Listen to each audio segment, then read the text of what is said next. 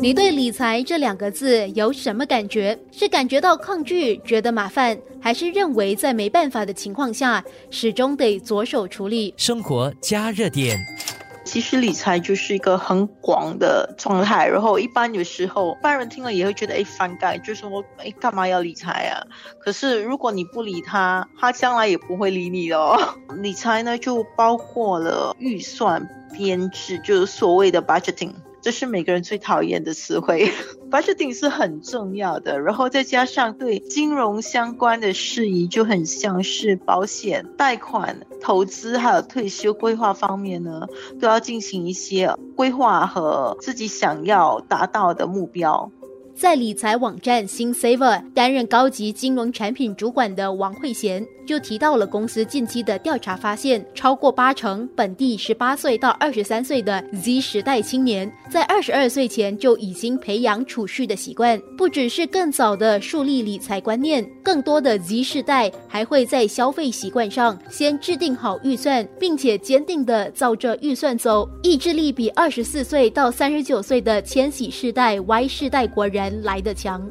这两个群组的国人哦，都有储蓄的习惯哦。然后在世代比起千禧一代呢，是高出一倍的受访人群，在二十二岁或之前就开始储蓄了。在世代呢，他们的负担也比较少，所以他们也反映了他们比起千禧一代呢，更能不超出自己的预算来花费。对于这一个调查呢，当结果出来的时候，我们觉得诶挺欣慰的，就是我们国人呢对理财储蓄这方面都有。自己的想法和坚持，那是一个很好的方向啊。面对眼下经济不稳定的情况，Y 世代的理财观念较保守，尤其在制定预算、储蓄和投资行为上，比 Z 世代更谨慎。大概是在今年头，不然就是去年尾，我意识到其实可以开始买一些比较能在能力范围内可以买的东西。那因为我堂姐她是个投资顾问嘛。所以我就可以从她的身上，我可以去更加了解一些不同的投资方案。那我自己也要在网络上自己去搜寻，去多了解一些有关投资的一些资料。这过程绝对不不容易，因为真的有时候看了还挺。混乱的，可是就有在唐姐的指导下，然后自己在了解这个国际时事的情况下去做出一些决定，应该算是今年头吧。就因为疫情的关系，很多人会觉得说，在疫情的时候是不是很危险去开始投资？我反而是以另外一个方向去想，因为我觉得。经济怎么来说，它再多几年，它都是会恢复的，它不可能是一路一直倒下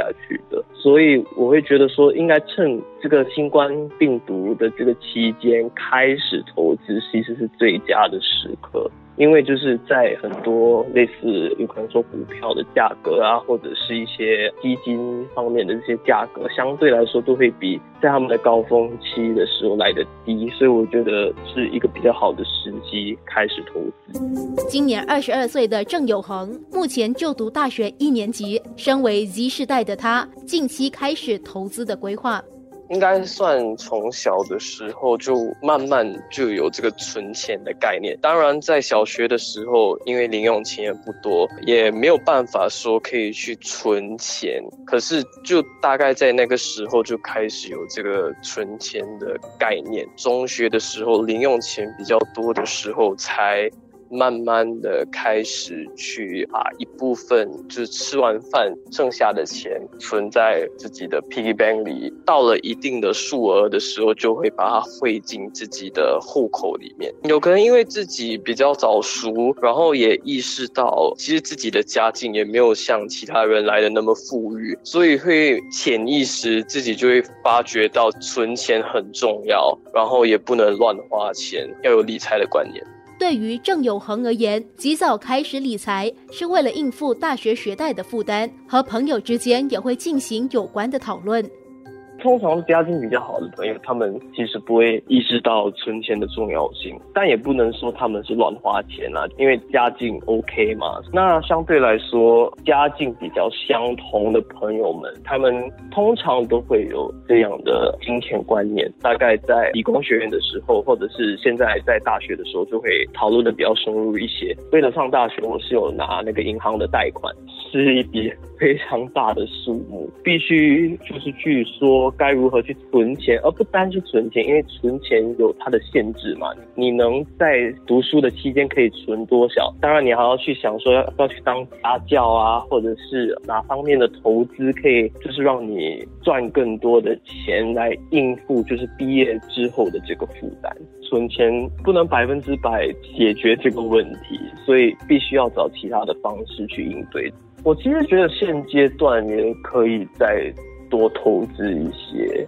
用这两三年在读书的时候去投资，我是希望可以应付至少百分之五十的那个贷款。所以之后我我去工作了之后，那就负担相对来说会低一些，虽然不是很低，但至少我知道我已经把一半的贷款给还给银行了之后，那我就知道我就可以怎么样去规划，可能这边省多一点，那边再做多一点，就是不同的东西看如何赚钱，然后规划在有可能几年还是几个月之内就。付清提早开始理财，或许是为了更好的把控自己日后的财务管理。那么，千禧世代、Y 世代和年长的国人又是如何管理自己的财务？这个星期，我们一起来听听不同年龄层的个案分享，以及入行超过三十年的财务顾问如何比较和分析这几十年来人们在财务观念上的不同。生活加热点。